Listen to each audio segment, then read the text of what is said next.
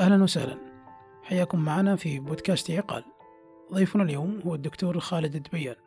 حصل الدكتور خالد على البكالوريوس في التغذية السريرية من جامعة الملك سعود ثم حصل بعدها على درجة الماجستير في التغذية من جامعة كامبرا في أستراليا. ثم انتقل بعدها إلى الولايات المتحدة الأمريكية ليحصل على درجة الدكتوراه من جامعة تكساس تك في علوم التغذية. ضيفنا مهتم بالتغذية السريرية السياسات المتعلقة بالغذاء والتغذية والأمن الغذائي له عدة أبحاث منشورة في هذه المجالات. حديثنا اليوم سيكون مختلف سيكون عن, عن التغذية. لن نتحدث عن حميات وسعرات حرارية سنتحدث عن أعمق وأبعد من ذلك عن السياسات الغذائية عن الفجوة العلمية في المناهج والممارسات المتعلقة بالتغذية عن أهمية ومستقبل التخصص وأكثر. حديث شيق وممتع بكل تأكيد. حياك الله معنا أبو عبد الله في بودكاست عقال الله يحييك وشكرا لك دكتور سليمان على هذه المقدمة وشكرا لكم أيضا لهذه الاستضافة وشكرا للمستمعين. إن شاء الله يكون هذا اللقاء مفيد لهم. شكرا لكم. الله يحييك وأنا متأكد بأنك راح تكون يعني إضافة جميلة للجمهور ولي أنا على وجه الخصوص. الله يسعدك. آه، إحنا طبعا عندنا كعادتنا في بودكاست عقال عندنا ثلاث محاور. آه، راح نبدأ بالمحور الأول آه، يتعلق بعلم التغذية. لماذا علم التغذية مثير للجدل؟ تمام حلو. وبداية مثيرة للجدل الله يعطيك العافية. علم التغذية كعلم من علوم أتكلم عن الناحية الصحية. العلوم الصحية المساندة. هي علوم حديثة نوعا ما مقارنة بعلم الطب ولا طب الأسنان والصيدلة. فهذه العلوم الصحية المساعدة لتكمله الجانب الصحي المفيد للمراجع كطبيب أو للافراد كمجتمع. ما لها تقريبا يمكن عندنا في المملكة العربية السعودية أول التخصص التغذية السريرية في كلية العلوم الطبية التطبيقية في جامعة الملك سعود ربما يعني تقريبا 30 سنة. آه، دول أخرى يمكن أكثر من ذلك 60 سنة 50 سنة. فهي حديثة صحيح ولكن هنالك منهم أقدم وأعرق من ذلك آه، سبب وجودها آه، للتكامل ما بين التخصصات المختلفة للوصول طبعا للهدف السامي أنه يكون هنالك صحة أفضل ويكون وقاية من أمراض وبعضها يكون علاجي في من يصاب بأمراض متعلقة بالتغذية آه لماذا مثير للجدل؟ لأنه هذا اهتمام لجميع الأفراد لي ولك وللجميع إنه هذا غذائنا اليومي. فهل الغذاء اليومي مناسب يتناسب مع مثلا حركتنا، صحتنا، آه الشيب اللي هو أوزاننا أم لا يتناسب؟ وهل نتكلم أيضا يمكن التخصص التغذية السريرية آه، يختص في الصحة ولكن هنالك أيضا بداية من تصنيع واستيراد الغذاء والسلامة وحفظه لين يصل للمستهلك هذا أيضا جانب آخر يحافظ على آه، أيضا التكامل في الوصول لغذاء صحي. فما نستطيع أن نعطي غذاء غير آمن ويكون صحي. لازم يكون آمن. بعد ذلك إحنا يأتي دور التغذية السريرية إذا كان صحي وغير صحي ويدخل في جانب التوعية وجانب الغذاء المق... العلاج والوقاية. معلش المقاطعة دكتور؟ وش المقصود بالامان لما تقول غذاء آمن؟ نعم. طيب على سبيل المثال ممكن يكون الغذاء لم يتم زراعته في أماكن أو ريه بمصادر آه، آمنة سليمة.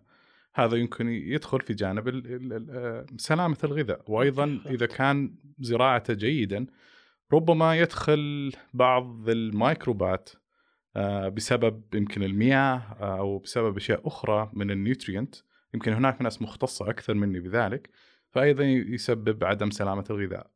وأيضا نأخذ نفس ال process chain آه، لين يوصل لي ال shelf اللي هي اللي عند السوبر ماركت ولا البقالة اللي الأرفف البيع. طب ممكن يكون ال transportation اللي هو المواصلات نقلة آه، حفظة. كلها تكون في بيئات وش غير مناسبة أو كيفية التعامل معه كل هذه الاشتراطات لين يصل للمستهلك هذا يدخل في السلامة وأمن الغذاء طيب بس okay كلام كلام جميل لكن الآن ما ترى ان فيه آه، جزئيتين في الجزئية الأولى خاصة بالتصنيع الغذائي لين ما يوصل إلى السوبر ماركت أو يوصل حتى لل canteen اللي موجود في المستشفيات إذا هو يسمى canteen آه بعدين يعطى للمريض أو يعطى للمستهلك. نعم. الآن في جزء جزئيتين وتخصصين مختلفة بس اللي أنا أشوفه إن كل التخصصات أو التخصصين هذه كل واحد منهم يشتغل على حدة بشكل منفصل. تحصل الناس اللي مثلا متخصصين في ال food science في علوم الأغذية يهمهم الأرباح.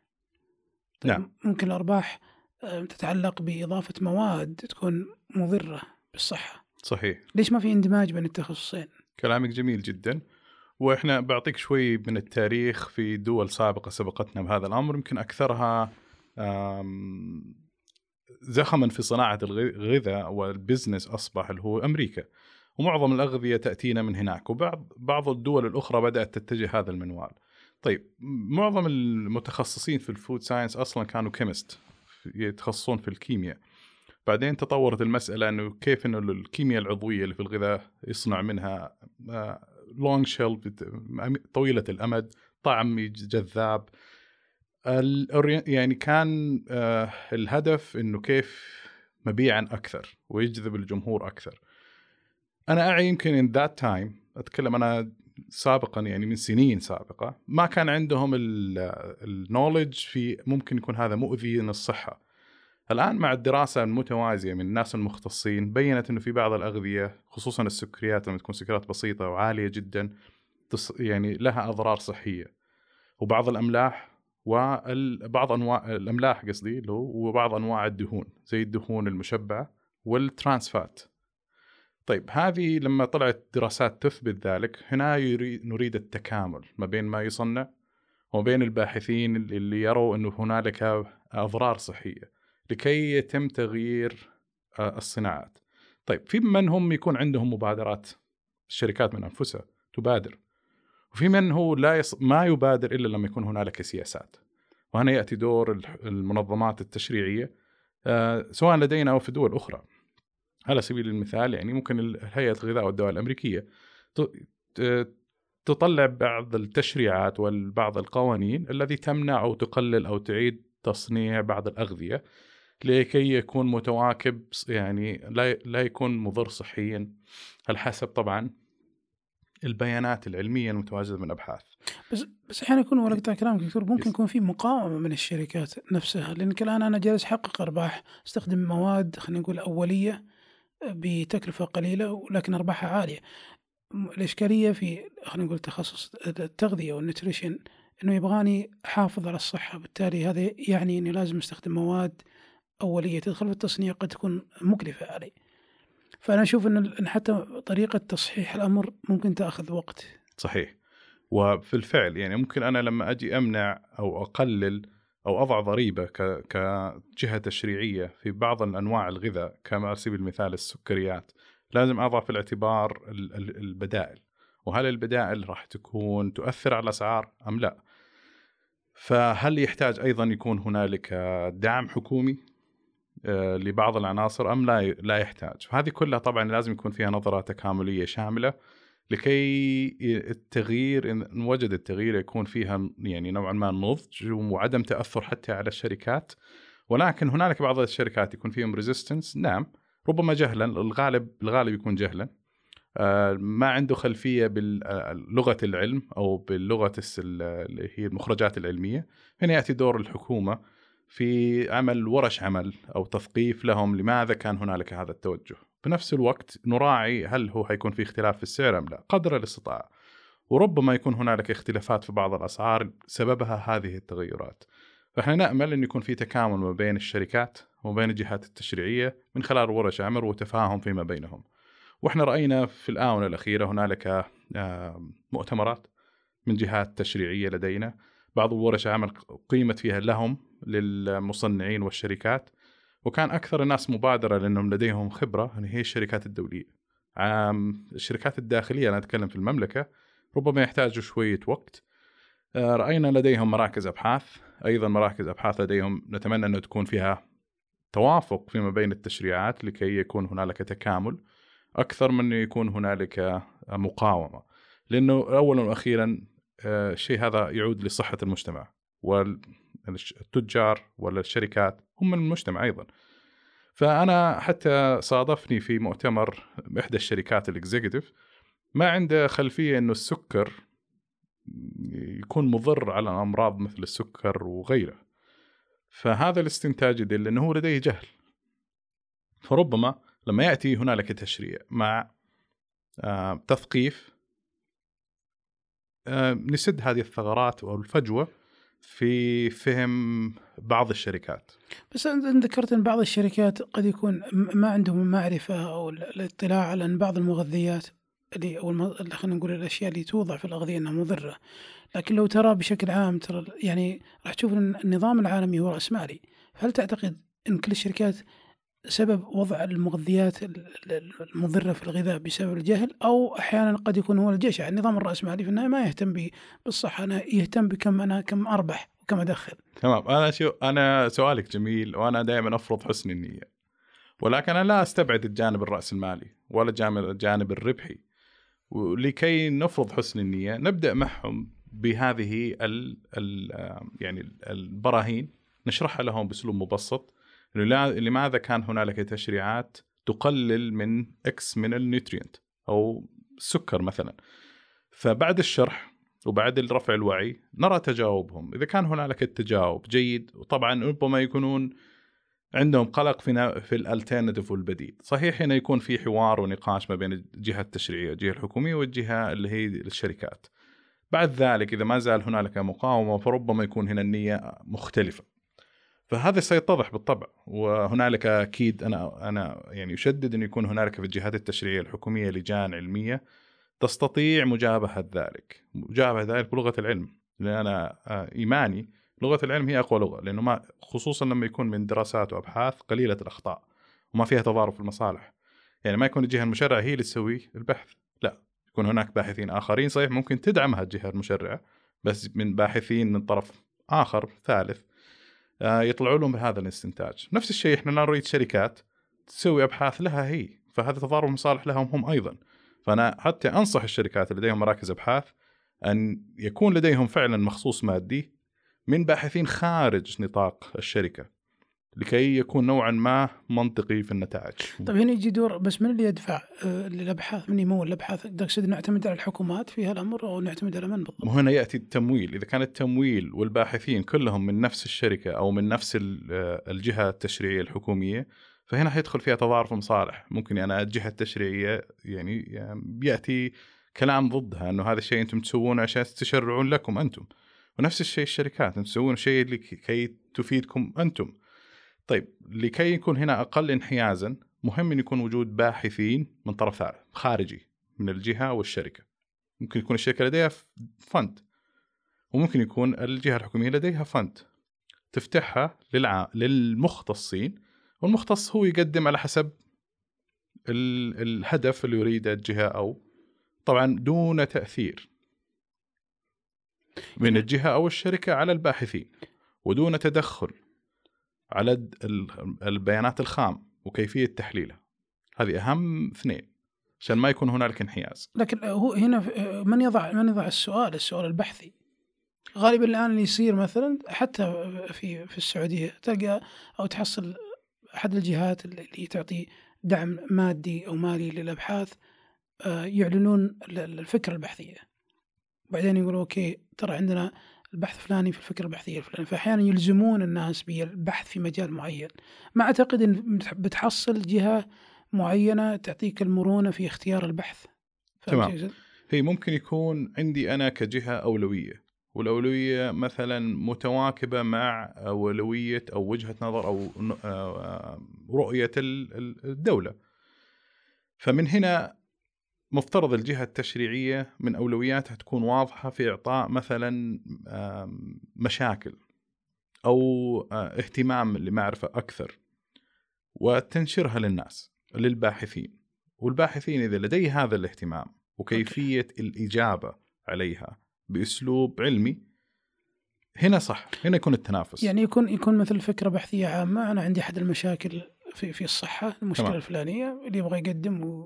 وياخذ المنحه هذه يقدم آه. بس بشرط إنه يكتب لي خطة عمل واضحة ويعرف هو كيف راح يدرس الموضوع تمام على سبيل المثال أنا عندي أنا أريد معرفة خلينا نقول تأثير الملصقات الغذائية الأمامية front of pack labeling هل يناسبني traffic light اللي هي الإشارات الضوئية نظام النجوم حقت أستراليا أنظمة مختلفة فهنا أنا أحتاج فعلا to know my community فأحتاج ناس تيجي.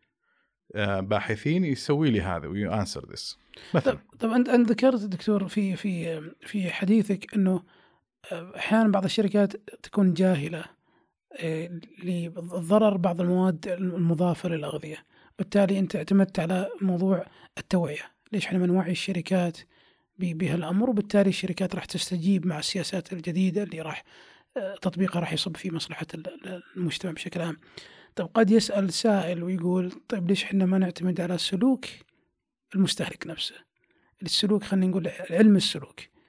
ليش إحنا جالسين نضيق على الشركات ونقول okay قلل من السكر قلل من الملح بينما في حل آخر إحنا ممكن نعتمد على سلوك المجتمع نفسه سلوك الأشخاص المستهلكين. وبالتالي نقول okay ترى عندك المنتج الغذائي هذا ترى كله سكر بدل ما تاكل خمسه في اليوم من من هالنوع كل واحد. بالتالي إحنا ما راح نضيق على الشركات ونشغلهم. تمام حلو. سؤالك جميل جدا. وأنا بجاوبك. لك أن تتخيل إني أنا أروح لمدرسة عشان أجيب شيء مثل بسيط. وعندهم مقصف كل الأغذية اللي فيها كلها سكريات. لا فيها لا فاكهة لا فيها يعني خضار أو سلطات أو ساندوتشات تكون نوعا ما غنية بالعناصر الغذائية. وأروح لهم وأقول لهم لازم انكم أنتم تاكلون فاكهة وخضار. ما ينفع انكم أنتم تاكلون فقط سكريات. طب أول شيء راح يجي في الذهن عنده. وين وين أشتريه؟ وين البديل؟ وش الموجود؟ غير متاح. فلما يكون ضخ هذه المنتجات أنا أسميها أيضا كحسن نية جهلا لكسب عشان التذوق ومن هذا القبيل يقول إنك السكريات العالية يخلي الواحد ممكن كريفنج يشتهيها أكثر. لأغراض ربحية ربما مشروع له مجهلا فراح يكون اللي في السوق مليان عندك خيارات كفرد أو من مجتمع في السوبر ماركت كلها سكريات عالية وربما تكون هي الرخيصة مقابل الأغذية اللي تكون غنية بالعناصر الغذائية هي الغالية. طيب إحنا هنا يجي دور الجهات التشريعية موازنة ذلك. كيف موازنة ذلك؟ سياسات لأنه ما ينفع أنا يكون عندي education تول من غير سياسات. education تول اللي هو التعليم وتثقيف هذه يسميها soft تول ما راح تكون لها فعالية من غير لما يكون هنالك تشريع. أدوات ناعمة يعني. ناعمة نعم. okay. التشريع لازم التشريع بعد ذلك أنا أخلي فعالية التشريع بالتثقيف بعد ذلك. okay. طيب ممكن التشريع في ماذا؟ تغيير العناصر الغذائية وهذه ياتي دور الشركات. دعم عنصر غذائي عن عنصر آخر إذا كان غير متوفر أو دعم في زراعته المزارعين من هذا القبيل اللي هي الغذاء الخام. آه، وضع ضرائب. آه، وطبعا رأيي هذه الضرائب ليس بربحيه للجفرمنت هي بتكون أكيد بالمقابل للخدمات الصحية اللي تكون نتيجة هذه المنتجات الغذائية. فهذه الحلول أتوقع بدأت المملكة العربية السعودية في اتخاذها في بعض الأمور، هنالك أيضا دول سبقتنا في هذا وفيها فيها فاعلية. هنا يأتي أيضا دور الجهات التشريعية في معرفة فاعلية هذه السياسات بعد تطبيقها. فلذلك education tool is not enough ولا نستطيع إن إحنا نلوم المستهلك فقط أو نعول عليه فقط والخيارات غير متوفره مو بس الخيارات أحيانا تكون مو بقريبة عليه. يعني ال accessibility is not access to nutrient food أو الغذاء المغذي. آه، ممكن يكون هو في حي كل اللي حوله مطاعم سريعة fast food كلها empty بث كالوري يعني سعرات حرارية فارغة من غير عناصر غذائية وما عنده الأغذية الثانية متوفرة. فنحتاج دراسات أيضا في معرفة ال accessibility للغذاء. فهذا يأتي دور ال government ودور أيضا الباحثين في معرفة how نفس التقصي الوبائي. يعني هذا هذا يعني مثلا إذا إحنا مثلا خلينا نقول في أحد الأحياء لابد إنه يكون في آه، خلينا نقول آه، إذا يسمونها زي المواءمه ما بين حتى الناس ممكن باخذك الموضوع آخر مختلف شوي. الناس المصممين أنفسهم مصممين المدن نفسها وما بين الناس اللي متخصصين في التخصصات مثلا ال nutrition أو التغذية بشكل عام. أنت لما تجي تقول okay ترى من الضروري إن يكون أنا سبق قرات معلومة إنه البيت اللي يكون بينه وبين أقرب محل خضار وفواكه خمسة كيلو أو اعلى يسمونه. هو في كتف في مؤشر في أمريكا بالمايل وهم قاعدين يحسبون إنه في عندهم مشاكل في هذه في أمريكا. فنعم إحنا يحسبون بالمايل إحنا نحسبها بالكيلو. وكلامك جميل جدا. إحنا نأمل إن يكون في تكامل من جهات تشريعية مختلفة. فانه يكون هنالك ممثل وطني في التغذية يصل لهذا لجميع التشريعات وأتوقع موجودة حاليا. من جميع الجهات آسف ذات العلاقة من ضمنها البلدية. إنه خلال التخطيط أيضا تضع في الاعتبار انه يكون هنالك سوق خضار مثلا أو فاكهة في هذا المنط... في هذا يغذي حي أو اثنين. أوكي. بحيث إنه حيقول لك طيب على أي معيار أنا أستند؟ نحتاج أرقام. كم الراديوس اللي هو المحيط أو القطر المساحة؟ نعطي لها رقم. وموجود الأرقام هذه في تجارب دولية من سبقتنا. أنا أشير لأمريكا بحكم التجربة يعني قراءة كثيرة. فنعم إحنا نأمل لذلك. أنا أعي إنه ربما يكون لديهم أولويات أخرى وهذه يمكن تشالنج في الجهات الحكومية مثل البلدية. بس ان نضعها لديهم من ضمن الأشياء المستقبلية إن يكون في تصميم الأحياء هذا شيء رائع وأتمنى هذا. اي لأن ما ما أعتقد الآن مثلا أنا ذكرت يعني ولا هو يعني نقصا أو عيب في خلينا نقول المختصين في البلديات لأنه هو شيء لا. خارج خارج صحيح. معرفتهم خارج تخصصهم لكن صحيح. أتوقع إن هذه أحد مهام الناس المتخصصين في مجال ال nutrition إنهم يبدون يصيرون عندهم مثل الاندماج حتى مع مع التخصصات الأبعد يعني أنا أشوف الآن يمكن هذا من الأشياء اللي إحنا راح نناقشها في المحور الثاني نرجع لها شوي نعم آه إني أشوف مثلا متخصصين nutrition آه لا لا زالوا محصورين على المستشفيات بينما أنا أرى أن مجالهم أوسع من ذلك تمام وهنا يأتي التكامل ما بين المتخصصين في التغذية السريرية والناس المتخصصة في الصحة وبين الناس المتخصصين في في صناعة الغذاء وعلوم الغذاء. ترى جدا مهم التكامل فيما بينهم لما يختص للشريحة الأكبر واللي هو الكوميونتي. آه للأسف صحيح المفهوم إن التغذية السريرية إنه يكون فقط علاجي صناعه علاجي علاجي وقائي فركز في الآونة الأخيرة أكثر شيء للعلاجي في المستشفيات جانب حتى لو إنه يرجعون okay المختصين يفهمون الكلام هذا اللي أنا أقوله ال role وال scope of practice نطاق العمل والممارسة هو مهام أخصائي التغذية. آه، في الغالب تكون مو في الغالب، في الغالب صحيح في يمكن علاجي وقائي في المستشفيات والعيادات ولكن أيضا على مستوى أكبر، شريحة أكبر، ممكن يكون في مراكز أبحاث، ممكن يكون في community services يمكن هنا ما كثرت كثير الأماكن المجتمعية ومراكز المجتمعيه مثل الدول الغربية. شو المقصود بالمراكز المجتمعية؟ ممكن يكون هنالك زي على سبيل المثال برامج آه، زي ال WIC أو اللي هو SNAP. آه، هذه برنامجين أمريكيين يختص فيها ذوي الدخل المحدود. هنا لدينا آه، يسمى السلة الغذائية. هل هذا كافي؟ هل ياتوا هل يأخذ فعلا nutrient food؟ هل فعلا ما يأخذه آه، يتناسب مع دخل يعني الدعم اللي يأخذه من الشؤون الاجتماعية يتناسب مع الممكن يشتريه من الخارج هل حساب المواطن أو وضع في الاعتبار قبل ما يضع ال percentage اللي هي قصدي الضريبة نسبة الضريبة في الأغذية الآن في نسبة الضريبة في الأغذية هل هم مستثنى مستثنيين أم لا؟ هل فعلا هذا يؤذيهم؟ هل هذا كافي؟ وغير كافي هذه أسئلة كثير. بحيث اني بحيث إني أنا أضمن اني إنه متاح لهم التنوع في في في المصادر الغذائية. ومصادر الغذائية ويكون nutrient rich يعني okay. تكون مغذية غنية في الغذاء okay. يعني في العناصر الغذائية. فهذه برامج مجتمعية ما نراها كثيرا. بدأت الآن الشؤون الاجتماعية تتوجه لتوظيف الناس المتخصصة في التغذية وهذا شيء جميل. بس نريد توسع أكثر وما نستطيع إجابة هذه الأسئلة أنا ذكرتها إلا بأبحاث. الأبحاث يا أوكي.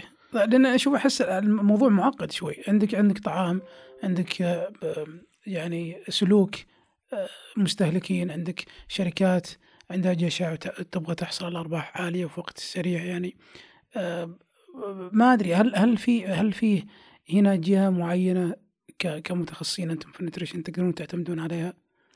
مرجعية تقصد؟ مرجعية تمام آه، أنت ذكرتها معقد كلام جميل فعلا لماذا معقد؟ انت لا تتعامل مع دواء أو chemical شيء واحد. العنصر الغذاء عادة يح... الغذاء أو الطعام أو الشراب يحتوي على عناصر غذائية. لا ما نقدر نشيل شيء عن شيء ونضع شيء عن شيء. ويحتاج لها تكامل من تشريعات جهات مختلفة. وهنا يجي الصعوبة والتشالنج في التجانس والتوافق والنقاش فيما بين هذه الجهات. فنعم معقدة. فإحنا كنا متأملين إن شاء الله وما زلنا متأملين خير واستبشرنا خير أيضا في وجود جهة وطنية تمثل هذا التخصص تغذية بجانبه الصحي وجانبه أيضا التصنيعي وتكون هي وطنية ممثلة من من أعضاء لجميع يعني الجهات ذات العلاقة. فإحنا نأمل من هذه الجهة بالطبع إنه يكون هنالك تشريعات ويكون هنالك سياسات تعالج اللي إحنا ناقشناه حاليا. ولكن في جزئية آه، اللي هي مسببة عرقله نوعا ما وبطء أو عدم وجود سرعة في بعض الأمور. ما عندنا مرجعية وطنية في البيانات الخام التي تمثل الاستهلاك المجتمع السعودي أو من هو يعيش معنا داخليا. مثل يقولون إحنا ما ندري وش ناكل.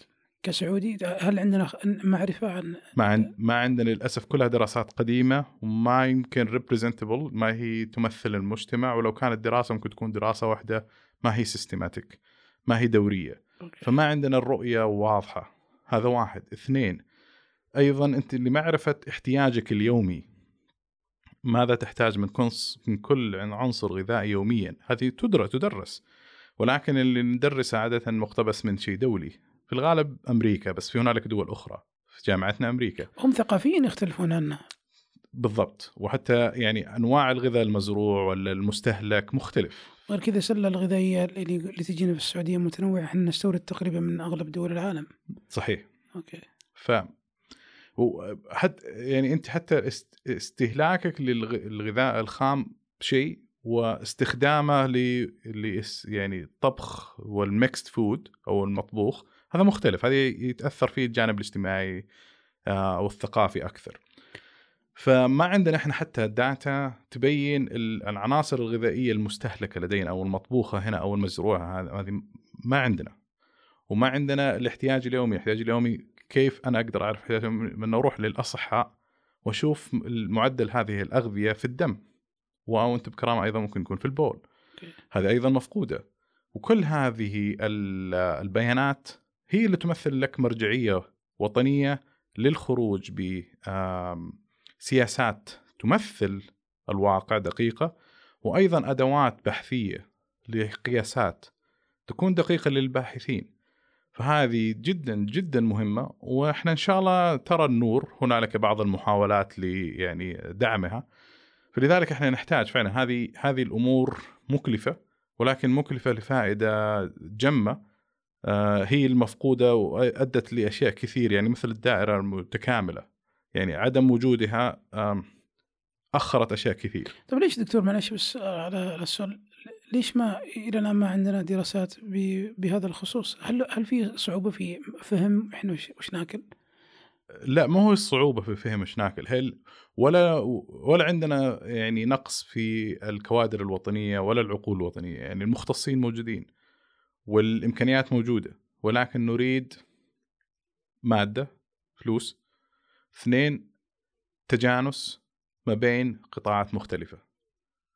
آه لأنه أحيانا في بعض الأمور يحتاج فيها فعلا دخول قطاعات مختلفة أوكي. لعملية التجانس. هذه أكثر اثنين عائق. فعشان كذا أنا قلت نأمل من جهة وطنية يكون فيها ممثلين إنه فعلا تكون صاحبه قرار. طيب هل هي مفترض إن هي كصاحبه قرار؟ أيضا تجري أبحاث حيكون أنا أرى أنها اوفر عليها فلذلك يأتي دور إنه يكون هنالك مراكز أبحاث أو جهة وطنية تدعم الأبحاث بمنح فلوس هي اللي يعني تعالج لك مشكلة المادة. آه وأيضا ممكن تعالج لك إنه ممكن تكون أكثر من جهة تدخل تتشارك في بحث وطني زي هذا وتكون هي المشرفة عليه. فإحنا نأمل إنه هنالك جهة وطنية تدعم المنح بقيم متفاوتة على حسب الاحتياج الوطني.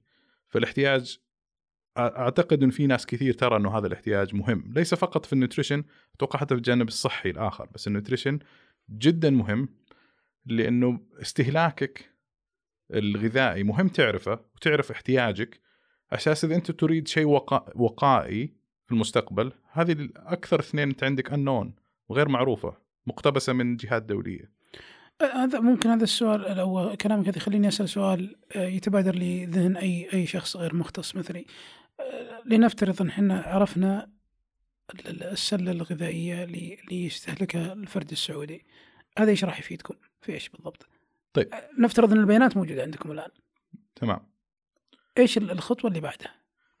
طيب معرفة الأكثر أماكن استهلاكا على حسب المناطق الإدارية أيضا تستطيع زي زي التقصي الوبائي تستطيع تقصي الأغذية الأكثر استهلاكا وتعديلها بفاعلية لهذه المنطقة. okay okay. اثنين آه ما هي الشركات اللي تحتاج دعم في ماذا؟ فبدل ما يكون شيء national وطني للكل يمكن ما يحتاجها في منطقة X بس يحتاجها في منطقة Y فيكون أكثر فاعلية إنها tailored للاحتياجات ومعرفة فعلا السلوكيات الغذائية في هذه المناطق. وبالتالي الأثر يكون راح يكون أسرع. أسرع وأكثر أقل تكلفة أكثر. وأسرع وأكثر فعالية. okay. okay. فهذه الأمور وأيضا أنت تتكلم عن مستوى national احتياجاتك، طيب أنا ممكن يكون عندي هل أنا عندي فعلا إشكالية في ال iron deficiency نقص في الحديد لدى مثلا البنات؟ هل عندي أنا نقص في الفيتامين D؟ يصير أنا لما أسوي fortification دعم غذائي للأغذية on the national level فحيكون فعالية أكبر okay فهنا يعني my policy حتكون tailored متناسبة مع ال evidence الموجودة لي. فهنا يأتي دور فعلا الجهه الوطنية بس الجهة الوطنية ما عندها هذه البيانات عشان تطلع لك بهذه القرارات. طيب كيف أنا أطلع ب evidence يسمى شيء براهين أو إرشادات؟ انت الحين قاعد أتكلم في السياسات ليس في الممارسات هذا اللي شيء وطني.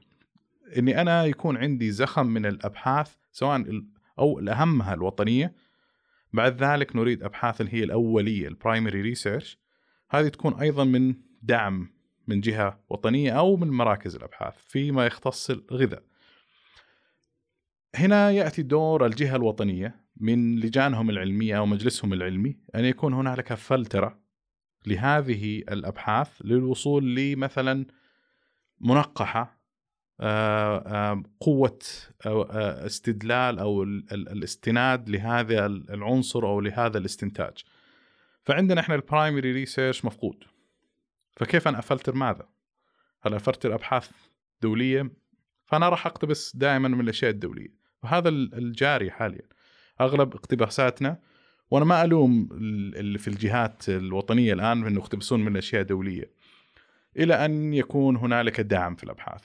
كأنك دكتور تقول الآن مثلا بس عشان أبسط المعلومة للمستمعين إحنا ممكن نعرف المنطقة إكس مثلا وش ياكلون بالضبط. وبعدين نشوف إن ممكن عندهم نقص في خلينا نقول فيتامين دي فنبدأ ندعم أغذيتهم اللي هم يحبونها بالفيتامين دي أنا بحاول أبسط المعلومة بشكل بسيط جدا عشان تفهم يعني. فنبدأ ندعم المواد أو الأغذية اللي المستهلكة بشكل أكبر عندهم لأنهم يحبونها قريبة لهم بسبب ثقافي أو بسبب آخر. وبالتالي أنا أغطي النقص اللي عندهم عن طريق استخدام الأغذية اللي هم يستهلكونها بشكل أكبر.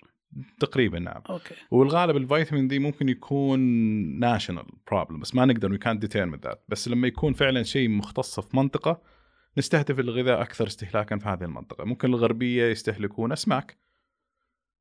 ممكن اللي في المنطقة الوسطى يستهلكون دواجن أو لحوم. فإذا أنا أبغى أستهدف اوميجا 3 على سبيل المثال إني أنا أكل هذه ال cattles اللي هم ال ال الأغنام أغذية غنية في الاوميجا 3 فأنا هناك مفروض أستهلك الأسماك أو هنا مفروض أستهلك مثلا الدواجن وهل هذا فعال؟ هنا يأتي steps الأخرى من أبحاث أخرى هل هذا فعلا فعال؟ هل يمتص الجسم؟ هل فعلا يعطيك الجانب العلاجي أو الوقائي؟ يعني هذه another example too. okay أنا أشوف ان إن العالم تحول من سابقا كان في نقص في في الغذاء. الآن إحنا جالسين ما أدري صار عندنا over يعني خلينا نقول أغذية بزيادة. فعشان إحنا نحمي أنفسنا صرنا نفكر إن إحنا كيف نقلل من استهلاكنا للأغذية. صح ولا صحيح بس لا تستبعد ربما هنا يأتي أهمية ال national survey ال national data أيضا في هذا في هذا النقطة المهمة. إنه حتى الناس اللي ربما الباين لديهم إنه عندهم موفره في الغذاء وعندهم أغلبها تكون في ال over nutrition أو الغذاء الزايد أو overweight اللي ممكن زيادة الوزن والسمنة. راح قد تتفاجأ إنه يمكن يكون هنالك جهات أو مناطق نائية بعيدة آه، لديهم ربما بعض النقص بعض النقص. آه، دول مثل رأسمالية مثل أمريكا عندهم مشاكل حتى في سمى مشاكل اجتماعية في ال fair العدالة الاجتماعية. ففي بعضهم الناس اللي عايشين في أحياء فقيرة ولا في أماكن بعيدة وما يكون عندهم هذا البريفليج الامتياز إن يكون عندهم عناصر غذائية فربما يصادف انه يكون عندهم نقص في عناصر غذائية. فمهم عندنا هذا التقصي ومهم يكون بالمقابل هنالك برامج تسد هذه الفجوات. إلى الآن غير واضحة بس نعلم إنه هنالك فعلا توجه حكومي لسد هذه الفجوة بس مدى فاعليتها مدى فعلا هذه نحتاج هنا الابحاث هذا النقص اللي إحنا نريده يعني. والله دكتور أنا أشوف بدون مبالغة إن إن تخصصكم يدخل في كل المجالات. في المجالات الصحيه نعم. إي أقصد يعني أنا إن ذكرت مثلا إحنا ذكرنا مثلا تصميم المدن ذكرنا الشركات وتصنيع الغذاء ذكرنا أيضا مثلا ذكرت حساب المواطن. لما يكون في جهة معينة في السعودية وجهه حكومية تبي تعطي للمواطنين دعم خصوصا ذوي الدخل المحدود فلا بد أن يكون في تدخل من المختصين عشان يضمنون أنهم يحصلون على المغذيات الغنية اللي يحتاجها جسمهم وبالتالي تصير صحتهم أفضل. صحيح. مثل ما تفضلت أنت قلتها معقدة فهي معقدة. لأن بالفعل هذا وهو مهمة بنفس الوقت لأنه هذا غذاء اليومي للناس للأفراد. فلما يكثر عندك التعداد السكاني فيكثر عندك المسؤولية في ناحية وفرتها آه، سهولة الوصول إليها وما هو المتاح لها يعني كيفية استخدامها. هذه كلها يدخل في الأمن الغذائي والتغذوي. لذلك الأمن الغذائي والتغذوي شيء جدا مهم. بنرجع للأمن الغذائي لكن أنت ذكرت الآن مثلا إنه إنه مثل ما علقت على كلامي إن في في, في تداخل في في أشياء كثيرة في نعم. تخصص النيوتريشن. نعم. لكن اللي نعم. أنا اشوفه برجع النقطه ذكرتها قبل. ليش دائما يجي في بالي وممكن يجي في بال الكثير من الناس إنه المتخصصين في النيوتريشن فقط يروحون المستشفيات يهتم بعلاج مريض معين عنده سكر تمام ولا عنده مرض معين أنا أهتم بصحته. فأنا جالس أعالج بس ماني بجالس أسوي وقاية. تمام. ما تشوف ان في في المفترض في فجوة نعم. في فجوة المفترض إنكم تتحولون من إنكم تهتمون بالأفراد. يمكن الاهتمام بالأفراد يكون في في في بداية التخصص آه، لأن كان سابقا في ندرة. لكن الآن بما إن في وفرة في المتخصصين ما تشوف انه مفترض إنكم تطلعون مثل ما يقولون zoom out صحيح. تصير نظرتكم شمولية صحيح. تنظرون لل population للمجتمعات بشكل عام ليش عندهم مرض الفلاني ليش ما عندهم المرض الفلاني؟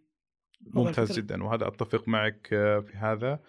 وهذا يأتي دور أيضا الاكاديميا آه، في تخريج مختصين يرعون هذا الجانب. فقريبا كان هناك التصنيف السعودي الموحد آه، اللي أصدر من وزاره التعليم بمشاركة جهات مختلفة. كان هنالك تعريف للتغذية السريرية ومن ضمنها كان يدخلون في المجتمع.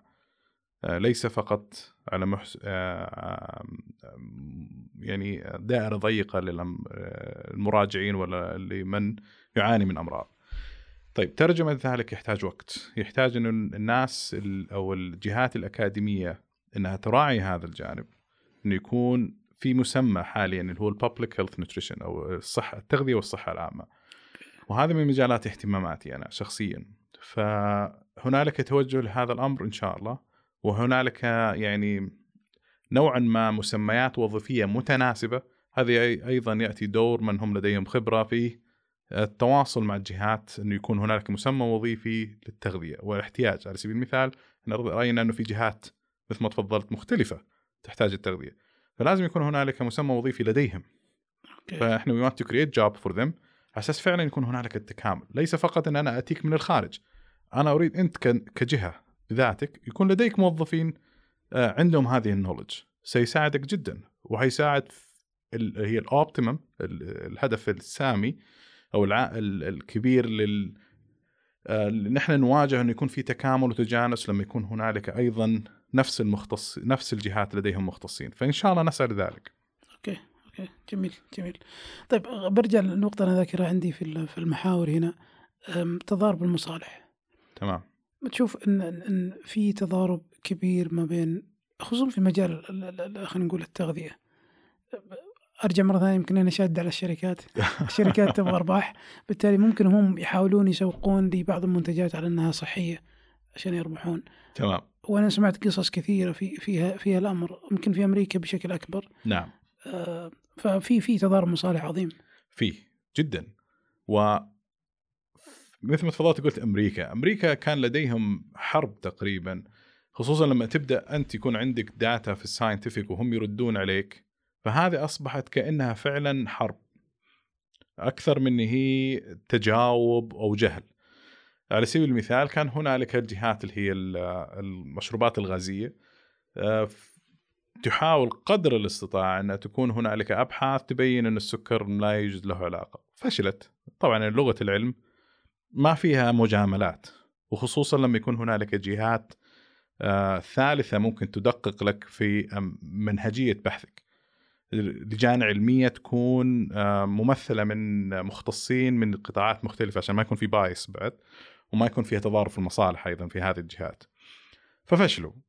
طيب أنا أتمنى إنه هنا داخليا يستفيدوا من التجارب الدولية. لا يستفيدوا منها إنه كيفية مهاجمة ولكن يستفيدوا منه كيفية مراجعة. لكن أنا دائما أعطي حسن النية. وأعرف إنه يعني التجار بجانب إنه هو لديه مكسب مشروع يريد مكسب مشروع بس بطريقة لا تضر المجتمع. خصوصا لما يكون هنالك براهين توضح له. يمكن لا يعي هذه اللغة فهنا يحتاج تواصل جيد ما بين التشريع وما بين الناس في الساينس وما بين الجهات اللي تنفذ زي الشركات في هذا الأمر. فأنا أتمنى إلى الآن الشركات تكون متجاوبة لأنه في تجارب دولية كان في ريزيستنس مقاومة من جهات دولية. بس في اولا وأخيرا لغة العلم هي اللي راح تنتصر لأنه ما فيها انحياز خصوصا لما تكون من منهجية بحث ما فيها أي انحياز. أو ما فيها أي انحياز ممكن يكون فيها أخطاء بس أخطاء طبيعية ما هي أخطاء مقصودة أو تؤثر في دقة النتائج. طيب أنا في موضوع أحب أتكلم عنه دائما موضوع السمنة. تمام؟ تمام. ليش إحنا نسمن؟ مو إحنا بس. سبحان الله البشر جميعا. يعني إحنا لو نرجع للماضي يعني أجدادنا ومن قبلهم يعني كان نمط حياتهم أقل أكثر physical activity يعني في حركة, حركة. أكثر. واستهلاكا ما هو متنوع ومثل الوقت الحالي. عندهم استهلاك شيء محدد على حسب قوتهم المتوفر حولهم. فهذا كان موجود everywhere ترى. فكان في revolution الثورة الزراعية في الغرب. والثورة الزراعية أدت إنه ليس فقط إنه هي في البداية كان للمجاعة ال hunger ما تبغى تكون عندك ناس عندهم مجاعة بس أصبح لدرجة إنه ممكن يصير business فمغري اقتصاديا. okay. فأنا أتفهم إنه ممكن يكون شيء اقتصادي جيد بس بنفس الوقت هنا يجي التكامل ما بين الصحة والعلم وما بين الاقتصاد عشان ما ندخل في صدام. okay. فإذا اختل هذا التكامل ما صار متوازن وأصبح للمستهلك ما عنده وعي والمتوفر عنده كله عالي في السعرات الحرارية بالمقابل كل ال ال ال الخدمات يذهب لها بالسيارة وال public transportation ما في أرصفة جيدة. نأتي أيضا للتكامل ما بين الجهات. ما في أرصفة جيدة. ما في نوادي أو أماكن أسوي فيها رياضة مجانا. تقل الحركة. فطبيعي يكون في سمنة. لذلك مؤشر السمنة آه، في ازدياد في دول كثيرة. ال challenge هنا التحدي إنه كيف تنزلها؟ أو حتى لو طفيفا. إذا رحنا للرؤية 2030 يبون ينزلون 1% only واحد يقول 1% very low بس ترى it's not easy okay. لأنك انت أنت أصلا تخليها ما ترتفع هذه challenge مع كل ال ال المغريات المغريات والتعقيد هذا واختلال اللي قلت لك ما بين الاقتصاد والصحة والتصنيع والصحة. طيب قلت جاوبت علي وقلت ان إحنا البشر كلهم يسمنون وهذه وهذا شيء طبيعي. طيب yeah. ليش إحنا نسمن بشكل أسرع؟ السعوديين. اي كانت تل هذا إلا لما يكون في data okay okay بس okay. السعودية زيها ترى زي الدول الغربية. يعني أمريكا برضو نسبة السمنة عندهم very very high فيمكن أنا يمكن أستراليا لأن قاعد أقيس لك في مكانين أنا ذهبت لهم. أستراليا أقل لأن أنا رأيت في أستراليا لديهم أرصفة أفضل في أماكن كثيرة.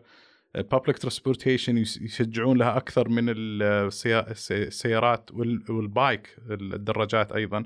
وفي أوروبا أيضا لكم تجربة شخصية هناك أكثر.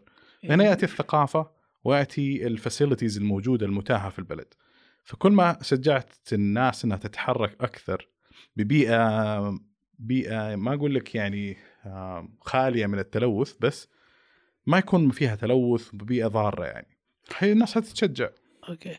يعني أنا أنا okay ممكن إحنا ندخل على موضوع وأيضا نقطة ذكرناها في البداية بس ما ما تعمقنا فيها. وين وين ال nutrition وين التغذية أو تخصص التغذية أو مختصي التغذية عن فهم السلوك؟ اللي هو هذه تخصصين مختلفة. نعم. أنتم الآن تتكلمون المفترض يكون فيه آه، تشريعات جديدة آه، تحد مثلا من الأمراض تحد من السمنة إلى آخره. لكن هل عندنا بالذات هل إحنا جالسين نفرض الممارسات والتشريعات الجديدة بناء على السلوك بناء على فهمنا للسلوك أو لا؟ تمام. سؤال جميل جدا. وأنا بس برجع للسابق في نقطة وبرجع لهذا السؤال. إحنا قلنا الحركة والغذاء وتوفر الغذاء وإحنا شرحنا هذا كله يمكن تركزنا في الغذاء أكثر شيء. ولكن هنالك أمراض سمنة ما لها علاقة بالاثنين ما هي علاقة بالنمط الحياة. ممكن يكون فعلا مرض بسبب آه، غدد بسبب أشياء أخرى. جيني يعني. إي ممكن. okay. okay. نعم تدخل في هذا الموضوع. okay. فهنا مهم تفرق ذلك في بعضها م- وما هي معروفة إلى الآن النسب من هو الأكثر. بس الغالب وأنا أراه ممكن يكون هنالك بسبب النمط الحياة اللي أست... يعني دفع ال- المؤشر للأعلى. طيب بالنسبة للسلوك مثل ما تفضلت الآن أنا قاعد أستهدف بعد ما يكون هنالك تشريعات أريد هناك تثقيف ليس بس مجرد تثقيف أرمي المعلومات وأمشي. دائما التثقيف مظلوم لأنه لا يمارس جيدا. يمارس فقط كأنها brochure و pamphlet اضعها وأكتب messages للناس وأمشي. لا التثقيف له معنى أفضل من ذلك وأعمق من ذلك. لازم يكون هنالك جلسات. أعرف فيها ما هي ال messages اللي تعطى له وحلقات نقاش etcetera يعني لها مفاهيم ولها إحنا نقول لها theory نظريات خلفها لكيفية تغيير أو قناعات الناس. أحتاج إني أفهم الناس اولا بعدين ان أشوف كيف ممكن أدمج أو أغير قناعات أو أخلي سلوكهم أكثر صحه طيب هل هذا واحد. اثنين معرفه الجانب السيكولوجي الجانب السلوكي اللي هو النفسي. هذا مهم. لذلك في التخصص التغذية مهم التكامل مع ناس مختصين في علم النفس. عشان نعرف سلوكيات ال- ال human in general والجانب الثقافي المختلف لدينا هنا in specific فالتكامل هنا مهم. ومن أصعب أنواع الاستديز أو الدراسات هي السلوك. لأن طبيعة البشر صعب تضبطها أو تراقبها. وما حد راح يسمح إنه واحد ثاني يراقب وصعب تقيسها أيضا بعد. قياسها يا سلام. قياسها ب يعني ب إحنا نقول استبيانات يحتاج لها العمل الكثير الكثير لمعرفة دقتها ولن تصل للكمال. بس ممكن تعطيك مؤشرات دقيقة. فمهمة نعم ونحتاج نعمل فيها صحيح. لذلك جانب التغذية يدخل في جوانب كثيرة. بما إن ذكرنا التشريعات هل ترى أن مفترض آه، إن التشريعات تتدخل في كل شيء؟ يعني مثلا حتى في أدق التفاصيل في حياة الناس؟ okay هنا راح يدخل فيها debate okay. إنه فيها حرية الاختيار وحرية طيب آه هو جالس يكلفني علاج. فأنا لابد إني آه، أسوي حل. سؤالك جميل وكلامك جميل. وس- انت إنت جاوبت الآن. هنا يدل على مدى دقة وصول بيانات عند صناع القرار. في معرفة تقصي فعلا التكلفة وما مدى ضررها عشان أنا أتخذ عليها قرار. عشان ما يكون القرار للجميع يمكن يكون قرار لفئة محددة لشيء محدد لذلك وجود data national مهمه نرجع لنفس السؤال السابق إنه يكون أنا ليش أهمية وجود data national؟ لهذه الأهمية، كيفية تقصي ال- الشيء المفترض إنه يكون للناس. آه هو يوفر بس ممكن يجيك يقول لك طب أنا حر أنا باخذ أنت حط لي tax بس أنا بشتري أنا حر أبى أشتري ذي باكل ذا. صحيح بس بالمقابل هنا ال tax يأتي دور، انت حر بس بالمقابل انت مكلفت علي. هذه التكلفة حتكون علاج يمكن لا يكون له هو بس لا سمح الله إذا أحد أصيب بسبب هذا العنصر. tax قصدك على ال- ال- الأشياء المضرة اشياء مضره مثل لها السكريات. بيانات مثل السكريات نعم طب نتكلم عن موضوع السكريات خصوصا في السعودية نعم حسب اطلاعي إن الآن في في فرض ضرائب على ال- ال- الغازيات في العصائر وكذا إلى آخره لكن السكر نفسه مدعوم من الدولة نعم صحيح طب ما تشوف ان هذا خلل أيضا؟ يعني المفترض ان إنك أوكي بدل ما إنك انت ترفع ال- الضريبة على ال- على المنتج النهائي كمشروب غازي أو كعصير المفترض إنك ما تدعم السكر في البداية لأن السكر داخل على الشركات شركات ال- ال- التصنيع الغذائي بسعر رخيص وبالتالي هو جالس يكب سكر ليل نهار وبعدين من بيدفع الضريبة؟ بيدفعها المستهلك نفسه فأنا ليش ما أحول الضريبة إلى السكر الخام من البداية يصير سعره عالي وبالتالي المنتج يوصل السوق بسعر عالي اوريدي صحيح. كلامك جميل وهنا يلعب فيه دور عد أدوار عدة هنا. أنت لما تدخل تدخل في الجانب الصناعي السكر وين يصنع؟ في أي ال- ال- المجالات اللي يتم فيها تصنيعها واستخدام السكر؟ ترى شريحة كبيرة من الأشياء اللي تصنع داخليا يستخدمون فيها سكر. أنت مجرد ما تشيل أنت الدعم هذا راح يتأثر الأسعار كلها هنا. okay فأنت تنظر للجانب الاقتصادي الآن. فأنت أنا أنظر للجانب الاقتصادي اتفهمه أيضا okay. كذلك. بس okay. أنت لما يكون عندك tax فأنت عندك ضبط أكثر من ناحية استهلاك الناس. okay. فلا يتضرر عندك الشركات. ولكن أنت قاعد تشجع الشركات بطريقة غير مباشرة. نقول غير عشان تبغى تاخذ يعني عشان لا أضره هو ال tax هذا حيروح لل للدولة. okay. آه، المجتمع ممكن يقلل مشترياتك منك. ممكن إحنا نقول إحنا كذا نشوف الفاعلية. بالمقابل خذ ال alternative إحنا أنت أيضا تخشى إنه ال alternative يطلع لك سوق مضر بالموازي. okay. ما يكون التعريف تعريف ال- الضريبة أو مستهدف العنصر يكون دقيق. والله تحتاجون دكتور تكونوا اقتصاديين كذلك. أنتم الآن تبغون تفرضون شيء؟ لازم تفهمون الاقتصاد بعد. نحتاج نتفاهم مع إنه إحنا ترى okay. دائما مو على وفاق معهم. أوكي. وأنا ما كنت على وفاق في okay. السابق معهم بس okay. الآن بدأت أرى جوانب من مرئياتهم. okay. فنحتاج جلسة حوار فيما بيننا okay عشان نتفاهم في امور فاهم. okay okay okay. نشوفها يعني gray أو okay. شيء okay. وسط محايد فيما بيننا يعني. كان أحد ال- القصص الج- الجميلة والتجارب اللي مريت فيها أنا آه، أنا ذكرت إنه هل هل المفترض أن التشريعات تتدخل في أدق التفاصيل عند المستهلك أو لا؟ في أحد الدول نعم كان في ثلاجات حجمها صغير مرة صغير يعني ومو مسموح إنك تجيب ح- ثلاجات بحجم أكبر فرحت أنا قرأت ليش؟ وش السبب اللي اللي خلاهم يضعون هذا التشريع؟ فالهدف من هالتشريع هذا إنه يقول لك لما تكون ثلاجتك صغيرة تروح عند السوبر ماركت تعرف إن ثلاجتك صغيرة بالتالي راح تاخذ حدد. تاخذ الأشياء المهمة الضرورية اللي لها أثر صحي عليك إيجابي. فراح تتخلى عن السكريات خلينا نقول ال junk food. نعم. وراح تلتزم بالضروريات. هذا الشيء الأول. الشيء الثاني إنه لما تكون الثلاجه صغيرة أنت راح تشوف بمرأى العين كل الأغذية اللي قدامك. لكن لما تكون ثلاجات كبيرة في راح يكون في أغذية خلف أو نعم. غذاء خلف غذاء. نعم. وبالتالي راح يكثر اللي يسمونه النفايات الأغذية. صحيح. فتشوف انه أحيانا في تدخل حتى في أدق التفاصيل. رائع جدا اللي أنت تتكلم عن ال waste نفايات الأغذية. okay. ممكن يكون هنالك صناعات مبالغ بها. آه، بسبب يعني ممكن يكون حتى الدعم للحكومي يؤدي لسلوك شركات تعطي أكثر من الاحتياج. okay. فهنا كيف الدعم الحكومي لمن؟ للشركات okay. ممكن يبدأ يصنع لك يصنع لك يصنع لك صحيح أنت ال tax يقلل في بعض الأمور أنا أتكلم في منتجات اللي لها صلاحية قصيرة. يعني قصيرة أيوة. آه، على سبيل المثال الألبان ممكن هذه ما لها دخل في السكريات بس لنا دخل في ال waste yes. طيب الهدر هنا لما يكون في ضخ عالي من ال- من ال market على ال على ال يعني غير الاحتياج هم يعتقدون إنه هذا أساس الاحتياج. بالعكس كثير يروح waste فهنا يأتي أيضا نريد مؤشرات معرفة ذلك. لما يكون هنالك سياسات مثل ما تفضلت حيؤدي لانخفاض هذا الاستهلاك. طب لما يكون عندي أنا systematic survey أو something about that عشان أعرف الاستهلاك okay. هذا كله هيبين مدى فاعلية اللي أنا اللي إحنا ذكرناه. okay. فال waste عندنا ترى عندنا مشكلة أتوقع إنه يعتبر من من, من أكثر دول العالم في في نفايه الأغذية في بذر نعم في إيه. بذر بس أين أسبابها؟ هل هي المستهلك؟ دائما يلام المستهلك. ممكن يكون بسبب تصنيع زائد، ممكن إيه. يكون بسبب عدم احتياج في استيراد سم يعني اي ايا كان العنصر عدم. فهم حتى ل- ل- ل- لسلوك أو خلينا نقول نرجع للسلة السلة الغذائية والتغذوية في السعودية لو ممكن الشركات فهمت المستهلك إيش يبغى بالضبط ممكن يبدون يوجهون البوصلة لصناعات يحتاجها المستهلك هذه. هذه نرجع لأهمية البيانات ودقتها إيه. والدوري بشكل دوري. نعم أنا ممكن عشان نختم المحور هذا أه، أنا ذكرت في تويتر قبل يومين وفي ناس زعلوا علي. أه، قلت الآن في شركات توصيل أه، طلبات من مطاعم إلى آخره كثيرة في نعم. السعودية. نعم. والشركات توصيل الطلبات متاح لهم التوصيل في أي وقت. نعم. تمام؟ نعم. خلف الشاشات في أطفال ما عندهم الوعي. نعم.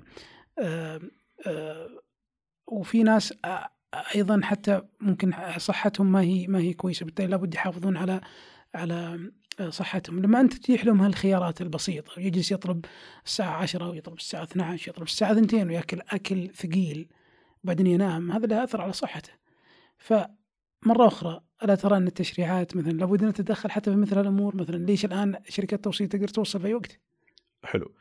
سؤالك رائع وأنا أقول لك إحنا ممكن نصل لهذه الدقة أو الصغر في التدخل. لما يكون عندك تفاصيل نعم لما يكون عندك تشريعات متكاملة اوريدي إحنا لما ننزل لتحت وما زال عندنا الفوق شوي يحتاج له تشريعات أفضل. يمكن دول سبقتنا وصلوا لهذه التحديد. آه، لأنهم عندهم تشريعات متكاملة. فأنا مع انه يكون هنالك ربما تشريعات لأشياء ضيقة. لما أنا أرى إنه هذا الشيء فعلا وكون أنا حتى دقيق في أنا كجهة تشريعية دقيق في إن أقول إن الشيء ذا أدى إشكالية.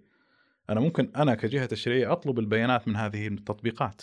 أوكي. وأعطوني هذه البيانات عشان أنا أريد استخدامها لشيء وطني. فأنا ممكن من هذه البيانات أيضا نحتاج بيانات. أساس أنا دائما أنا دائما أشجع إنه أي قرار يكون مبني على بيانات. عشان ما يكون مسألة هي اجتهادات ربما تضر. إحنا نريد تلافي الضرر قدر الإستطاعة بوضوح الرؤية من البيانات الحالية أو السابقة. فهنا يأتي التحدي الصراحة وإن يكون ال ال التشريعات ما هي اجتهادات أكثر من هي فعلا شيء مدروس. أوكي جميل جميل. بما ذكرت الأطفال وإنه يوجد ناس خلف الشاشات صغار سن وأتوقع أنا ذكرت في البداية إنك أنت دكتور مهتم بالتغذية المدرسية. أه إذا إذا أنا يعني ماني غلطان صحيح. إيش وضع التغذية المدرسية عندنا؟ تمام. والله آه، يحتاج إلى تحتاج إلى غربلة؟ تحتاج إلى غربلة نعم. أوكي. آه، المشكلة أكثر تعقيدا من هي مجرد مقاصف هي مشكلة تأتي مشاكل إدارية ربما المسؤولين يعونها. فالمقاصف التشريعات ولا الاشتراطات الحالية آه، جميلة فيما يختص إنه يكون الغذاء آه، يتخزن بطريقة آمنة آه، يقدم بطريقة سليمة. بس العناصر الغذائية في هذه الغذاء مفقودة أو غير يعني لم تشرع بطريقة تحدد ما هي العناصر اللي يحتاجها فعلا الطفل. وما ويتلافى إنه يكون يعني مجرد إنه يكون قائمة ممنوعات وقائمة مسموحات غير كافية. ومع هذا تشريعات الون غير رقابة غير فعالة. يحتاج منظومة رقابية. يعني أنا أقترح إنه ما يكون فيها مركزية. المركزية راح يكون فيه ضغط عالي. صعب تراقب كم كمية مهولة من المدارس. نعطي الصلاحيات لمن مناطق إدارة التعليم أو حتى للمدراء المدارس بطريقه مضبوطة نوعا ما بحيث إنه هنالك تشريعات أنا أقول له يعطيني أغذية المسموحة إنه الأغذية المسموحة في وقت الحالي بناء على دراسة بسيطة أنا سويتها يعني على حسب الإمكانيات. فيها عناصر غذائية عالية صحيح المسموح الآن إنه يكون زي فطيرة لوزين أو خلينا نقول فطيرة يعني من غير أي شركة ايا كانت الشركة ما تفرق. أه تشوف أنت العناصر الغذائية في هذه عالية.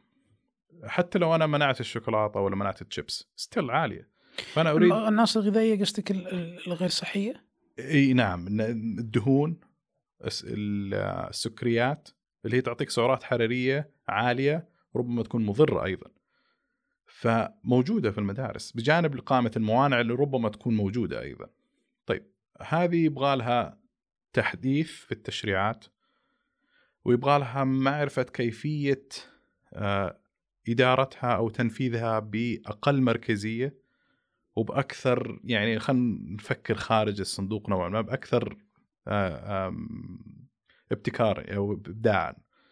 ممكن نعم ممكن ممكن يأثر على السعر نعم. بس لو أنت لو ذهبت للآباء ما عنده مانع إنه يدفع لك في وجبة يضمن إن هي ما هي عنصرها فارغ أو ما في يعني مضر في شيء ممكن فعلا يكون صحي للطفل. بالمقابل الناس أو الأطفال اللي لديهم من عوائل ذوي الدخل المحدود تدعمهم مفترض الضمان الاجتماعي ويضع هذا في الاعتبار. فهنا نرجع أيضا للتكامل ما بين القطاعات المختلفة. فهي ممكنة بس يحتاج تواصل جيد ما بين الجهات المشرعة. اي بس ليش ليش هنا الكلام أنا ما أدري بس نفس نفس نفس ال system ونظام المقاصف نفسه المقاصف المدرسية ليش هو جاي بالطريقة هذه؟ ليش ما يصير في canteen؟ يعني أنا ممكن أنا تجارب سابقة شفتها في في دول خارجية تلقى المدارس في موجود فيها canteen انت تقصد ليش ما يطبخ في أو يعد بالضبط. في الداخل بالضبط. ويكون يعني أنا جالس أفكر يمكن بصوت عالي ما أدري اذا اذا إذا كلامي قابل للتطبيق ولا ليش ما يكون في شركة أساسا وطنية مسؤولة عن كل المقاصف في السعودية هي وبالتالي يبدون يقدمون وجبات صحية مو هي لما تأتي المركزية أقل مركزية وتأتي التنوع هنا في اتخاذ قرارات في آه، إذا كانت تطبخ في الخارج أو تقدم في الداخل وأيضا حط في الاعتبار الإنفراستراكشر البنية التحتية للمدارس هل معدة أن يكون هنالك مطابخ؟ وما هي من هي الجهات الرقابية؟ أنت قلت شركات ممتاز. إحنا نحتاج طرف ثالث يقلل الجهد من الجهات المشرعة ويكون هو الرقابي المتابع للشيء هذا. يعني أنا ما أنا ما أدري بس أظن لو صارت في دراسة جدوى مثلا تقول والله مثلا إن البزنس حق المقاصف المدرسية والدخل في كل المدارس السعودية ما أدري إذا عندنا بيانات أو لا هو كذا كذا مليون مثلا. ممكن تكون في شركة.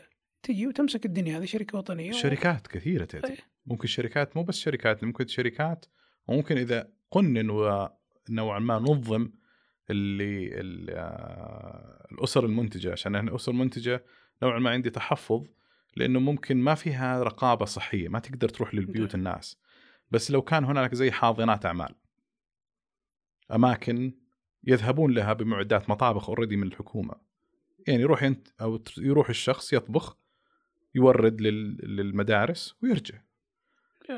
فالأفكار هذه موجودة. food trucks أي شيء وتفر يعني ما أتوقع إن مسألة مسألة مساحات ومساله بس إنك تجد حل أفضل من الحلول الحالية الآن. نريد إرادة جادة من من من قرار من قرار يعني قرارات عليا في جهات مختلفة.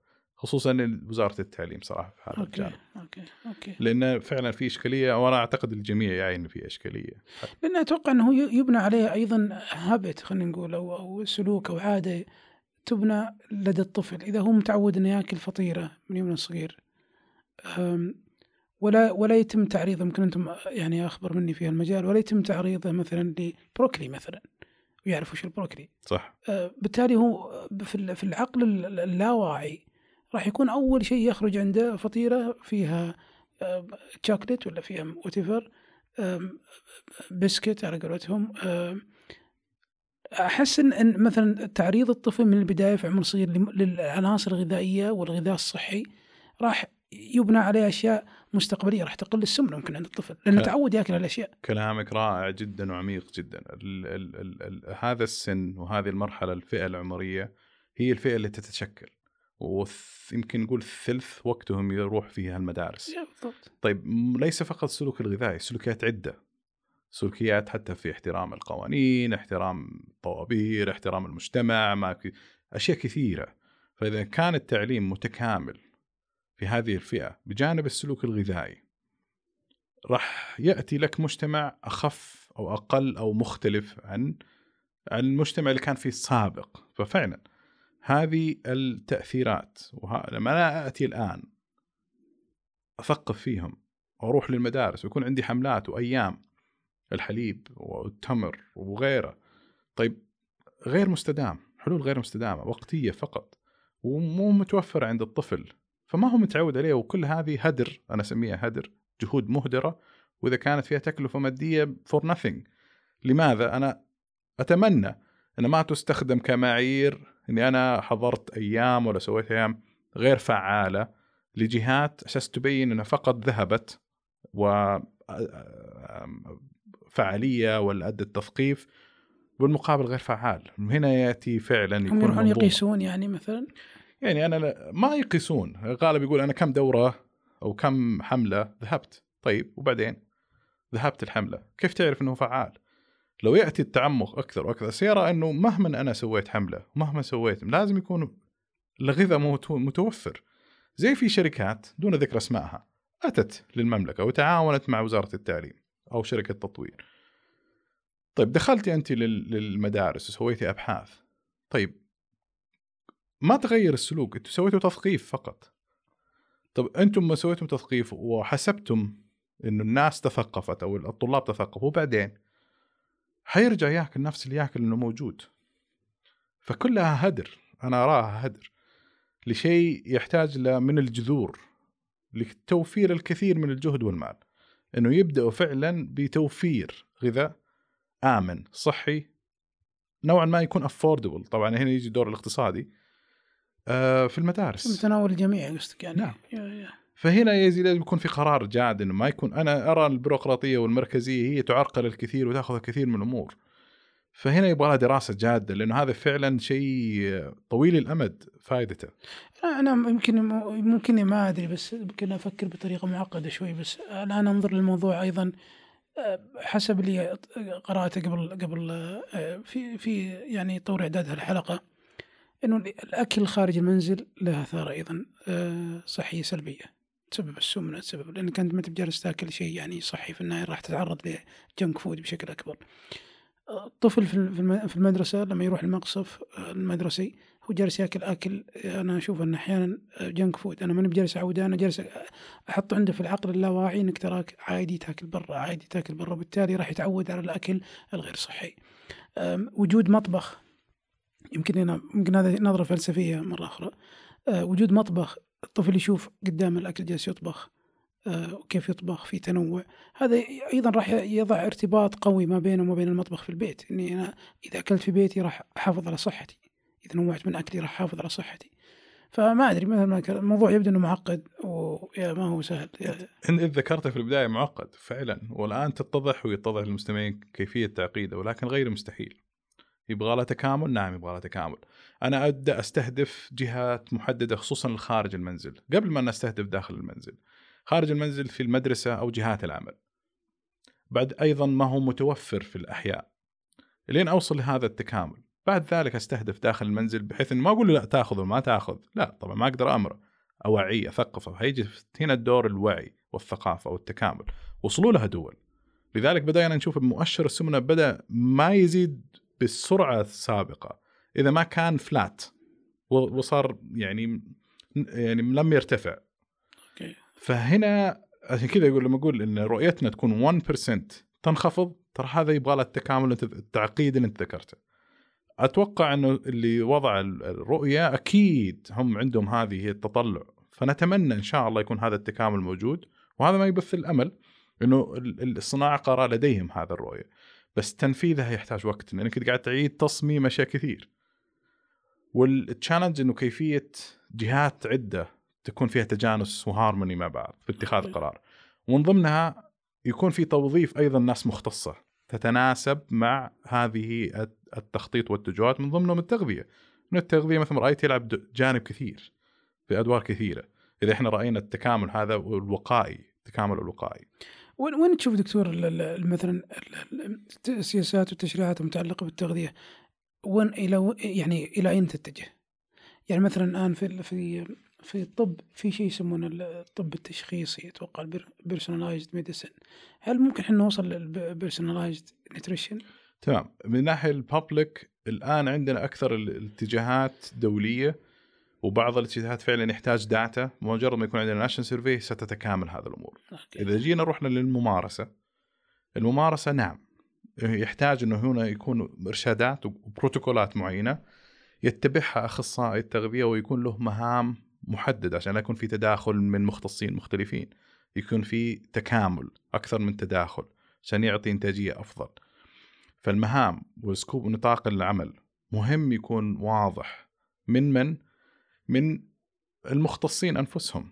طيب أنا لما يكون عندي المختص نفسي أنا إيش الجهة اللي تمثلني؟ أقدر أروح أنا لحالي لازم يكون مجموعة من الناس جمعية أو هيئات رسمية لك مظلة تحتها.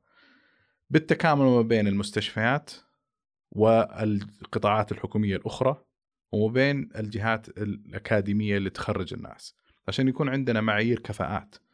كل هذا التكامل أيضا مفقود لدينا. فنحتاج أن نشتغل عليه لأنه لما نطلع ممكن تقول لي طيب ال personalized ما نبغاها تكون اجتهاد. ما نبغى واحد في مستشفى X يجتهد في هذا الأمر. نريد جهة. ترى انه الشيء هذا قابل للفعاليه بعد دراسات عدة تطلع بهذا القرار أو بهذا الإرشاد إنه ممكن يستخدم للناس إنه فعال. فهذا حيكون مدلوله جيد للناس والمجتمع، حيقلل التضارب. في آراء المختصين والتداخل في المختصين فيما بينهم ومختصين الصحيين الآخرين فيما بينهم أيضا.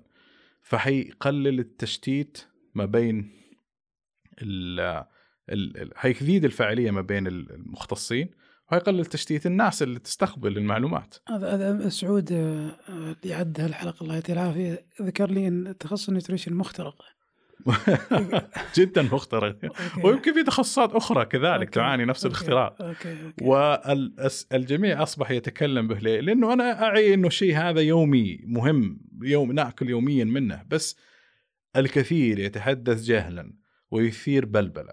لما يكون عندنا ضوابط أخلاقية يصير مو بالجميع المفروض يتكلم. ناس محددة خصوصا لما تطلع بتوصية قوية تقول لا تأكل هذا. ليش ما أو هذا يسبب هذا بروتوكولات موحدة طيب؟ ما هو ما عندنا بروتوكولات موجود في الدول الغربية بروتوكولات موحدة للممارسة المهنية. عندنا هنا في عدم تجانس في المستشفيات في مستشفيات لها خبرة طويلة تتبنى آه، تجارب دولية في مستشفيات لا خبرتها لسه حديثة اجتهادات داخلية لديهم. ف لك أن تتخيل واحد ذهب لهذه المستشفى واحد ذهب لهذا المستشفى إيش نوعية الخدمة اللي راح يتلقاها؟ مختلفة. أو عندك اثنين مستشفين واحد أخذ من دولة X وواحد أخذ من دولة Y حتلاقي أيضا الخدمة مختلفة. فلما يكون عندنا شيء وطني مهم وأيضا الجهات اللي هي تشوف الجودة زي سباهي في المستشفيات أو ال NCAAA اللي هي مركز التقويم الأكاديمي الوطني في الجامعات تكون فيها تجانس. فنحتاج هي الكفاءات ومن الكفاءات نطاق الممارسة وأخلاقيات المهنة لكل تخصص. بس أنا أتكلم عن تخصصنا. أوكي. يعتمد وتطلع من جهة راح تلاقي التجانس والمشاكل الأخرى تقل كثيرا وتلاقي الجودة أفضل والخدمات صارت نوعا ما موحدة للواحد ذهب في أي مستشفى في أي أي أي أي جهة. طب توحيد البروتوكولات المقصود فيه آه، سواء في المستشفيات في علاج المرضى أو حتى في خلينا نقول في التعامل مع المناطق أو في الثقافات ولا فهمت شو أقصد؟ أكيد. مج... خلينا نقول المجموعات طالما عندك بروتوكول موحد وطني مرجعية. أيضا ترى المرجعية الوطنية للممارسات نفس المرجعية الوطنية للسياسات. نحتاج مرجعية وطنية وكلها تحتاج بيانات data okay. بمعرفة ال current practice ومعرفه أبحاث مثلا أنا جربت هذه الطريقة مع هذا المريض أو هذا ال supplement أو الدعم المدعم الغذائي أو الفورمولا اللي هو المشروب الغذائي الدعم الغذائي مع المرضى X طلع فيه فعالية. طلع من مستشفى آلف مستشفى باء مستشفى سين جيم. يأتي دور هنا المختصين والجمعية مثلا إنه يطلعوا المظلة. إي يطلعوا بهذه التنقيح للدراسات ويطلعوا ب والله إحنا نوصي على حسب قوة هذه الدراسات نوصي بكذا وكذا وكذا. إن يكون هذه الممارسة مبنية على البروتوكول كذا وكذا وكذا ويطبق على الجميع. هذا المنظومة إحنا نفقدها. يعني إلى ما في ما في مظلة وطنية تجمع هالشيء. في بس ما لم تستخدم الاستخدام الفعال. موجودة. okay.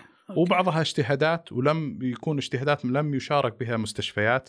يعني أيضا ما ينفع ان إحنا نطلع بممارسات أو بروتوكولات دولية 100% طيب لازم أعرف أنا الوطني إيش اللي قاعد يصير. لازم أشارك المختصين وأعرف الممارسات الداخلية. وأعرف الممارسات الدولية وما هي الأبحاث الجارية في الوقت الحالي لاخرج بإرشاد متكامل. يعني الآن الصورة ولا خلينا نقول الوقت في الوقت الراهن مستشفى X فيه آه، مختص X جالس يعالج مريض X. المختص هذا جالس يسوي بروتوكول خاص فيه. يا إما المستشفى هذا معتمد من بروتوكول دولي أو المستشفى هذا اجتهادات داخلي okay فلذلك تلاقي في التفاوت okay. بين المستشفيات سواء على مدينة واحدة أو حتى على مستوى المملكة. أنا أتكلم عن التغذية. ربما يكون نفس الشيء في التخصصات الأخرى بس أنا أتكلم عن التغذية الحالي. okay.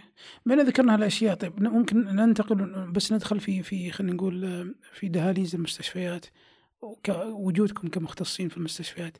ما هو المفترض إن كل مريض يدخل المستشفى سواء المستشفى في الرياض أو في حائل أو في تبوك ولا في الجنوب؟ مو المفترض إن كل مريض من حقه أن يكون عنده مختص في ال nutrition يتابع حالته. صحيح. ما هو هنا يأتي النظرة العل يعني النظرة الشمولية للتخصص. التخصص مفترض لا ينظر له كشيء ترفيهي أو كمالي. okay. هذا شيء يحتاجه بالفعل انه يكون في أمور علاجية. ف is not أنا يعني luxury is something ضروري ضرورة. فهنا أيضا يأتي دور هل يوضع في التأمين؟ أنا طبعا من هذا المنبر أقول نحتاج إنه يوضع في التأمين لأنه الجانب العلاجي الغذائي والوقائي مهم. طيب مدى توفر أتوقع الآن لدينا خريجين لديهم بطالة لو كان يوزع جيدا لمستشفيات في أماكن طرفية بإغراء عشان يطلع ويروح للأماكن هذه أتوقع سيكون هنالك فل للأماكن الطرفية اللي يحتاج فيها فعلا مختصين وتوظيف فممكن يكون هنالك فعلا وظائف بس لا يذهب لها الخريجين لانها في اماكن نائية. فيحتاج لأن يكون في إغراء لكي يذهبوا لأنه في ناس في خريجين. طيب ما هو المقياس أو المعيار؟ سؤالك رائع هنا من ناحية إنه كم أخصائي التغذية يتناسب كم يراجع مثلا في الساعة أو كم عدد المرضى ممكن يراجعهم في اليوم كامل سواء كان عيادات خارجية أم منومين. هنا يأتي فعلا مفترض أن يكونوا هذه كجهة رسمية زي الجمعية وغيره يكون عمل تقصي بذلك بالتعاون عشان نعرف الرقم الصحيح اللي يكون نحتاج المستشفيات كم أخصائي تغذية لكم عدد المرضى لديك تحتاج عشان ما يكون اجتهادات. وما يكون مثلا على سبيل المثال في أخصائيين تغذية على عدد كبير حيكون اوفر يعني شيء كثير عليه ما حيعطيك الفاعلية لك. والمقابل في عندك مستشفى آخر عنده عشرة بعدد قليل. ف يعني تغيب هذه المعيار أدى لهذا التفاوت. ففي خريجين وفي وظائف ويمكن نحتاج استحداث وظائف أكثر حتى في المراكز الرعايه الصحة الأولية لأن إحنا بنتكلم عن شيء preventive فالغذاء preventive too فالمختصين موجودين والخريجين موجودين أصبح الآن التخصص في السابق كان ما في إلا جامعتين. أقدمهم جامعة الملك سعود والآن جامعة الملك عبد العزيز. الآن لا يمكن حول سبعة ولا ثمانية جامعات صارت تخرج ففي خريجين طبعا إحنا تقول لي مدى مؤهلات وفاعلية الخريجين يأتي مرة أخرى لنطاق الممارسة والكفاءات اللي أنا قلت لك ذكرت لك اللي كان يكون هنالك جودة أفضل. ف اللي هو التأهيل الأكاديمي التأهيل الأكاديمي نعم بالضبط. Okay. الآن طيب دور خلينا نقول بس بشكل عام دور دور المختص في المستشفى. المفترض إنه من يوم يدخل المريض إلى أن يخرج يكون معاه وبعدين ممكن حتى يتابع معاه بعد الخروج ولا؟ إذا كان منوم. Yes. نعم إذا كان منوم ويحتاج تدخل غذائي نعم. مفترض إنه يراجع أخصائي تغذية. فهذا المفروض يكون من البروتوكولات. الواضحة إنه ما يحتاج لحتى referral ممكن يقول لك مستشفى لا أنا ما أجي إلا ب referral هذا بروتوكول داخلي في المستشفى اجتهاد. البروتوكولات الدولية إنه لازم يمر عليه اخصائي تغذيه خصوصا الأغذية خصوصا قصد الأمراض اللي متعلقة بالتغذية لا أنا أشوف لها دور كبير في إن أنا من تقلل من خلينا نقول يا إنها تسرع من من شفاء المريض أو إنها ممكن تدخل فيه complications أو تعقيدات مستقبلية. والبروتوكولات طلعت لماذا؟ وقوتها بسبب مثل ما تذكرت لأنه هنالك دراسات أثبتت إنها قللت من وسرعة استجابة التعافي وقللت من تواجدهم في المستشفيات وهذا له أثر اقتصادي أيضا. طيب جميل دكتور بالنسبة للمستقبل تخصص التغذية السريرية آه، هل تشوف إنه راح يحسن من جودة حياة السعوديين؟ إذا كان من الرؤية إنه فعلا تحسين جودة الحياة وهذا الاراء الآن التغذية يلعب دور كبير بجانب أمور أخرى. فأنا متفائل نعم آه وأنا التخصص أهمية التخصص في فهمه. ليس ناس ليس فقط من قبل الآخرين حتى من قبل المتخصصين أنفسهم. بعض الأحيان المتخصصين أنفسهم يحدوا أنفسهم في أشياء محدودة. ففهم التخصص وأهميته حتى لو كان الواقع مختلف وفيها تحديات بس يحتاج للصبر والتغيير من المختصين أنفسهم. وأنا أعي بلغة العلم إنه كثير تقنع ناس مسؤولة. لانها هي هذا المنطق إحنا نريد شيء تكاملي ليس فرض هي ما هي ما هي شيء يدخل على آخر على آخر بالعكس إحنا نريد التكامل فيما بيننا للوصول لمثل ما تفضلت الجودة الحياة اللي يدخل فيها جانب آه، الصحة أكيد الوقائي وحتى العلاجي بس الوقاية أكثر يعني طب هل ترى مستقبلا راح يكون في ابتكار في في علم التغذية؟ الادوات المستخدمة في القياس والمسح إلى آخره. هي خلي خلي البيانات تيجي الأول. وأنا بالعكس بالعكس أنا الأفكار موجودة بس خلي الأساس يأتي خلي المرجعية تبنى. ولا الأفكار موجودة ليش لا؟ وبالعكس هنالك أفكار واعدة جدا بس تفتقد لماذا؟ المرجعية. طب أنا بسوي لك مثلا تطبيق يحسب لك ال nutrient اللي امامك بالصورة 3D وأسوي لك كذا بس طب وين المرجعية؟ لازم يكون في database أخذ ال database الأجنبية طب وش الفائده ففي أفكار.